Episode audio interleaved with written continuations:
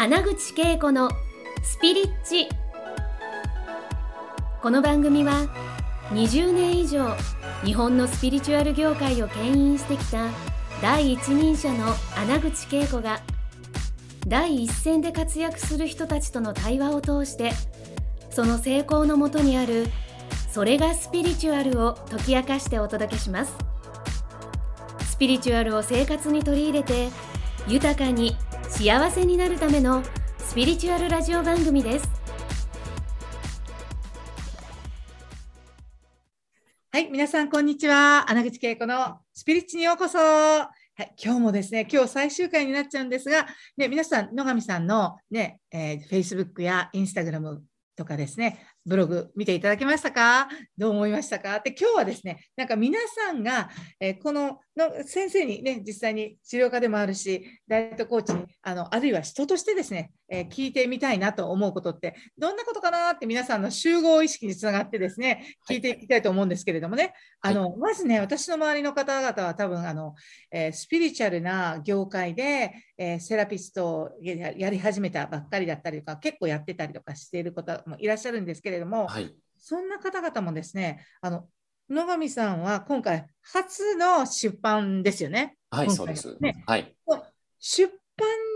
するに至った話をちょっと聞いてみたいなと思ったんですよ。この本を出版ね、あのダイヤモンド社って大きな会社ですね。はい、ダイヤモンド社に、はい、えっ、と、えー、経験、まあ、はあの著者としての経験がゼロだけれども、出版できるようになった話をちょっと聞いていいですか？はい、もちろんです。はい。えー、一番最初はですね、僕がですね、あの、すごいお世話になっている、えー、文章の専門家の山口拓郎さんという方と、はい、その奥様の、えー、主婦企業の、えー、専門家の、えー、オンライン企業の専門家の山口智子さんという、はい、えー、ご夫婦がいるんですけれども、はい、そのお二人がですね、あの、毎年出版合出版企画書合宿って言って、その、はい、一日軟禁してですね、ひたすら企画書を書き続け、そう、丸一日。それ、企画書だけに集中する時間、はい、そうなんです。はい。はい、でそこであの企画書を作って、うん、あのまあ、それでコンペもあるんですけれどもそのまま翌日は編集者さんが来てコンペをしてっていう感じだったんですね。面白い。たった一日で、はい、そうなんですその企画書の書き方を合宿ですね、一泊二日ね。そうなんです。1日目は、はい、企画書とはこういうものですよ、こんなことを書かなければならないし、はい、こんなふうに書きましょうって言ったら、ガンガンガンガン書いて、で、はい、もう2日目にコンペ、だから出版社を呼んできてくれるわけですよね。そうなんです。もうすべての流れを作ってくれる場なんですね、そこは。はい。はい、で、その時は、えーまあ、2020年の11月だったんですけど、はい、僕はその時まで出版とか全然考えてなかった。頭にはなかったんですね。全く考えてませんでした。はいまあ、いつか出せたらいいな、みたいな感じだったんですけれども、はい、まあ、そこで、まあ、山口ご夫妻が僕を誘ってくださって、はい、で、まあ、僕ちょっと2、3年後でいいかなと思うんでって言って、一回断ったんですけど、はい、でもやっぱり行きますみたいな、まあ、まあ、誘われたので、まあ、行きますみたいな感じで行ったんですね。で、そこで、あの、コッペでもう、えー、企画書ができて、コンペでも手が上がりまして、はい、で、やり取りしていたんですけど、まあ、えー、そこではですね、一社は、まあ、ちょっと SNS のフォロワーさんがもっと欲しいということで、また増えたら連絡してくださいみたいな感じで、はい、えー、また次の機会にってことになって、で、もう一社はですね、もう、えー、あさって打ち合わせしますみたいな感じで、もう、あの、予定が決まっていたんですけれども、はい、ただ、コロナの第2波で、また世の中が閉じてしまったんです閉じてね、ちょっと出版業界もね、はい、低迷して、そうなんです。で、閉じてしまって、で、結局それでもう一回ストップになってしまったんです、ね。なっちゃって。へで、もうすごいいい企画書だったのに、いや、どうしようかなと思ってたらですね、僕、まあ、整骨院経営して、たまに現場に出ているので、はい、で、そこの現場に出ていると、ある時、えー、患者さんでおじさんの方がいて、あの、はい、ダイヤモンド社の紙袋を持ってきたんですよ。なるほど。で、その方に、あなんとかさん、何のお仕事されてるんですか？ってしれっと聞いたら、うん、あ出版社ですと、おお、ほうほう、みたい。な。あの、引き寄せましたね。はい、引き寄せたんですはい。はい。で、え、どちらの出版社ですかってお聞きしたら、その、はい、ダイヤモンド社ですと。はい。で、えー、いや、僕実は、今年出版したいと思ってるんですよって企画書もあって、はい、あ、じゃあおつなぎしますよってことで、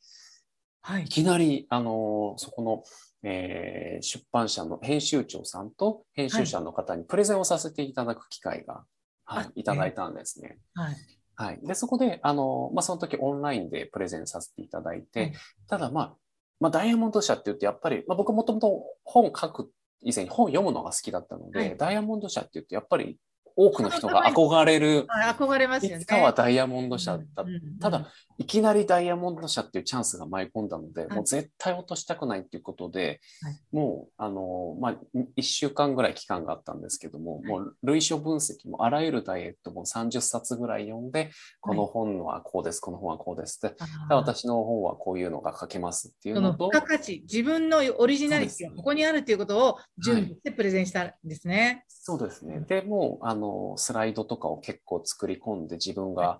あのこういう経歴があってこういう実績があって、こういう本が書けますみたいな感じでプレゼンをして、はい、でそしたら編集会議に通りまして。わあすごいですね、はい、そうなんです。ただまた次の営業会議っていうまたあの、ね、結構難関なんですけれども、はい、僕はそのなんて言うんでしょう。あのそのどういう流れになるのかなと思ったらやっぱり編集者さんが企画書を見ながら営業さんにプレゼンをするんだと思うんですよ。でも編集者さんって企画書を書いた本人ではないので、質問されても答えられないなと思ったので、もうその企画書を見て、どんな質問が来ても答えられるような、あの、QA 集みたいな感じで、もう A4 で10枚ぐらいカンペを用意して、すごい。お送りして、はい、そしたら通ったんですよね。すごいですね。もう、要は準備、はい、もう準備万端にして臨むわけですね。はい、そうなんです。で、そしたらもう新人著者にもかかわらず、まあ多分、はい、あの、なんて言うんでしょう。やっぱり出版社さんが本を出してくれるって、その著者にそれこそ、えー、300万円ぐらい投資してくれるものって聞いているので、まあ、こんだけ頑張ってんだったら、ちょっと本出してやるかって思わせるぐらい頑張らないと通らないなっていうのがあったので、そこもとにかく、あの、一生懸命やりますみたいな感じでアピールをして、で、出版が決まりましたという流れでしたね。すごい、はい、皆さんにもね、聞いている皆さんの中でもね、いつか本出したいと思ってらっしゃると思うんですけど、今日に今日は本当にすごいヒントがあったかなと思うんですよね。まあ、まずはやっぱり企画書ってすごい大事だし、はいそで、ね、それだけじゃなくて類似書のね実際にコンパリソン、はい、要は比較して自分のはこういうオリジナリティやっぱりオリジナリティがあるということとねあとはやっぱり、はい、えー、その出版したいならやっぱり SNS のフォロワー数を増やしておくっていうのもすごくプラスアルファになるし、で実際にその企画書を通していく流れもね今日聞いたと思うんですよね。なのでこれをちょっとね、ヒントにしていただけたらいいかなと思うんですね。で、はい、さらにですね、まあ、はい、えっと、結構、ちょっとこれはまあ、そうやって、あの、はい、専門的なことを聞いたので、今度はもうちょっとフラットな、あのね、え日常の生活の中でね、えー、以前ね、1回目、2回目で、この、まあ、コミュニケーションが、要は人間関係が苦手だった、ね、野上さんは、えちゃんとね、既婚者で結婚もできてるわけですよね。はい、ごめんなさいね。なんか、その、あの、そういう、そういう意味で、はい、あの野上さんがその、はい、実際にあのコミュニ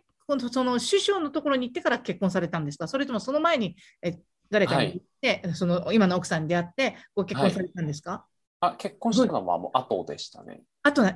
ぱり、このあたり、その、それまではやっぱりなかなか付き合うのも、あの、はい、まらなままならなかったような話聞いてたんだけど、はい、ここで今度は仕事に対してね、人間関係っていうのは改善していったと思うし、はい、ね、実際に起業されたと思うんだけど、今度は全然異性との関係の中で何が変わったんですか、はい、要はどどうどうやって、あの、女性もすごく、あの結構独身者、40代、60代の独身の方もいるし、離婚された方もいると思うんですけれども、そのあたり、やっぱり出会いっていうことでは、異性とかパートナーに会うことで、えっと、野上さんがはい、頑張ったことって何何なんですか？そうですね。僕はやっぱり師匠から言われた、いや、お前は正しいことばっかり言って傷つけてるから嫌われるんだよっていうのを言われて、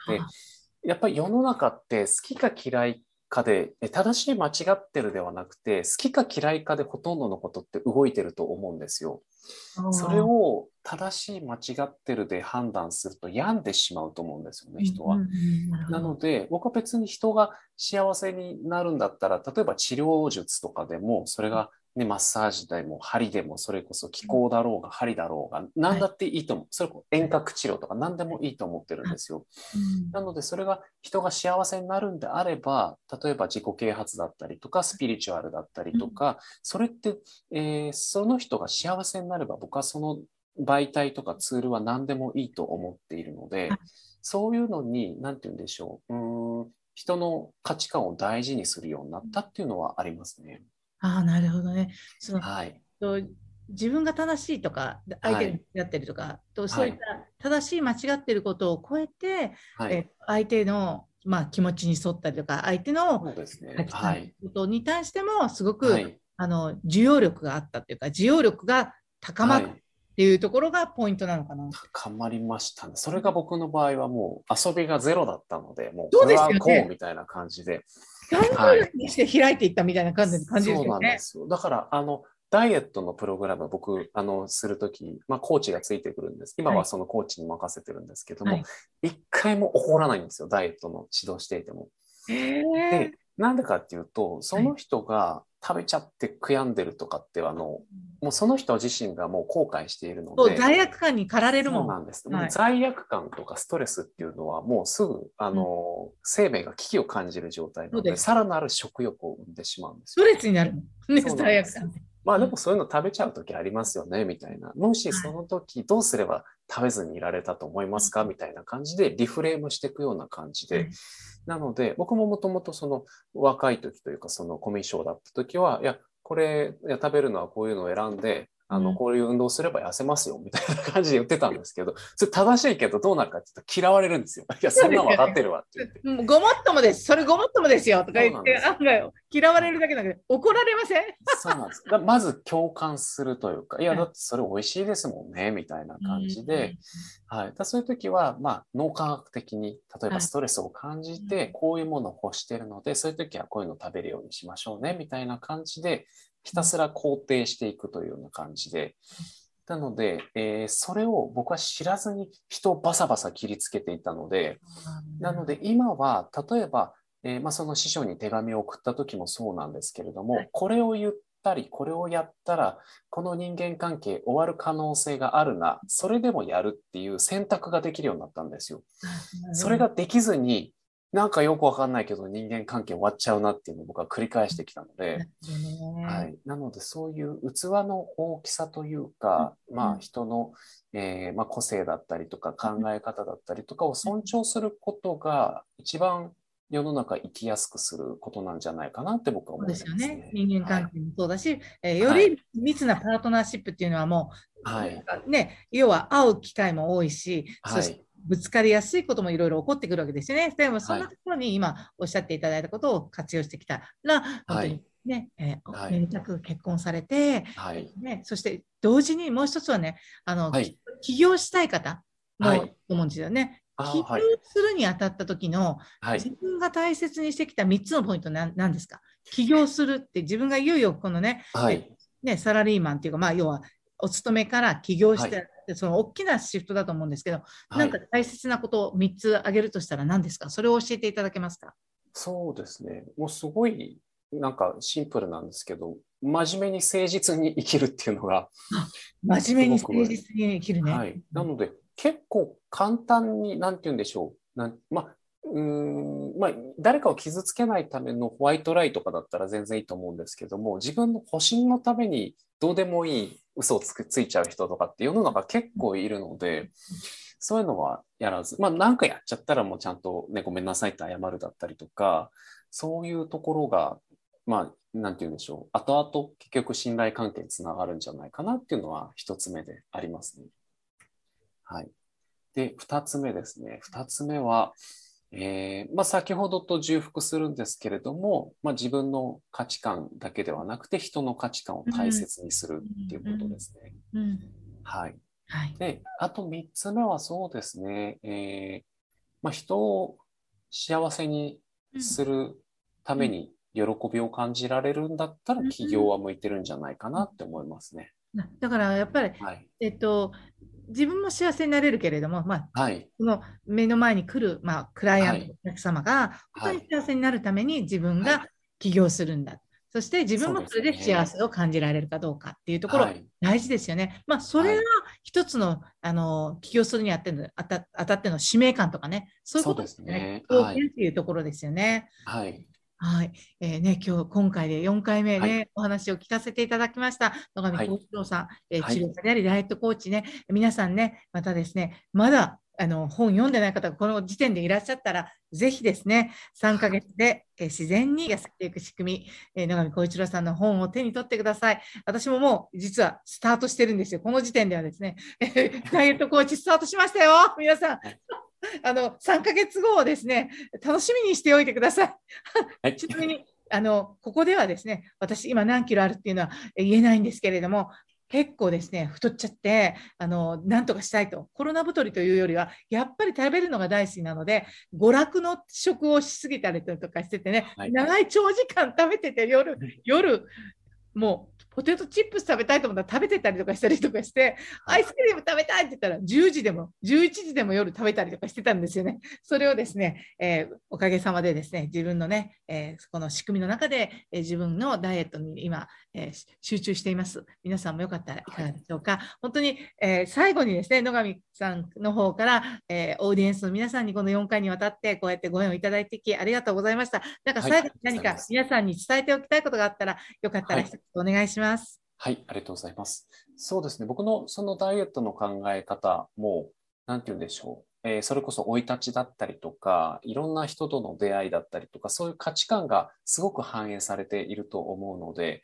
なので、私の場合はもともと超絶コミュ障だったんですけれども、まあ、そのダイエットのコーチングとかで、あの、褒めながら、なおかつ全然怒らずにダイエット成功させるようになった、それができるようになったっていうのは僕がコミュ障だったから、それを克服するために自分の、えーコミュニケーションだったりとか、心を言語化するっていうところをひたすらやってきたので、そのコンプレックスを克服する過程が今の僕の武器になっているのかなっていうのはあるので、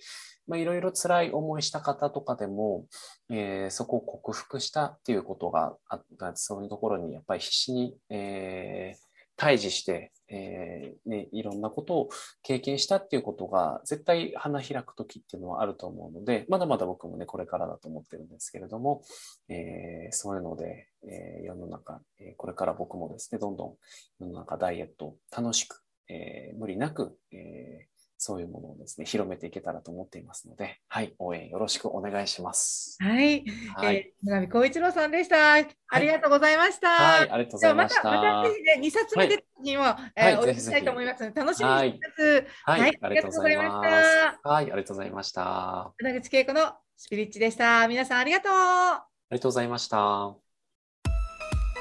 今回の放送はいかがでしたか？穴口恵子に聞いてみたいことや感想がありましたらぜひ公式ホームページよりお送りください。www.keikoanaguchi.com またはインターネットで穴口恵子と検索ください。それでは次回もお楽しみに。